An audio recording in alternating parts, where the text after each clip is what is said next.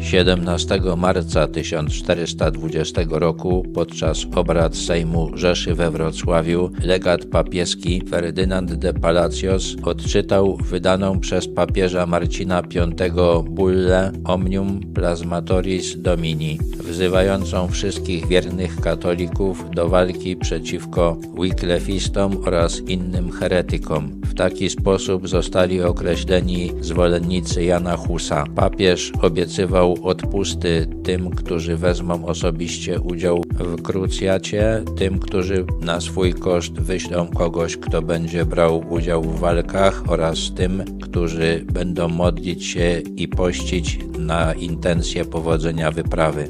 Dowódcą krzyżowców został cesarz Zygmunt Luksemburski, który spodziewał się w ten sposób odzyskać koronę czeską. Dwa dni przed ogłoszeniem bulli z rozkazu Zygmunta został stracony zwolennik Husa Jan Krasa, ponieważ nie chciał się wyrzec swoich przekonań Najpierw włóczono go końmi po Wrocławiu, a potem spalono na stosie. Poruszeni wezwaniem papieża, rycerze zbierali się pod Świdnicą. Chętnych do walki z husytami było bardzo wielu, być może ponad 100 tysięcy z 30 narodów. 30 czerwca 1420 roku krzyżowcy podeszli pod Pragę bronioną przez około 9 tysięcy Czechów i rozpoczęli oblężenie. 14 lipca doszło do bitwy o Witkowe Wzgórze, której kilkudziesięciu Czechów, w tym trzy kobiety, pokonało parę tysięcy krzyżowców. Podniosło to bardzo husytów na duchu. Zmusili wojska Zygmunta Luksemburskiego do odstąpienia od oblężenia, a w listopadzie zadali im wielką klęskę pod Wyszehradem. Krucjata przeciwko husytom zorganizowana na wezwanie papieża skończyła się zupełnym niepowodzeniem. Podobnie jak cztery następne, husyci przegrali dopiero wtedy, gdy zaczęli walczyć między sobą.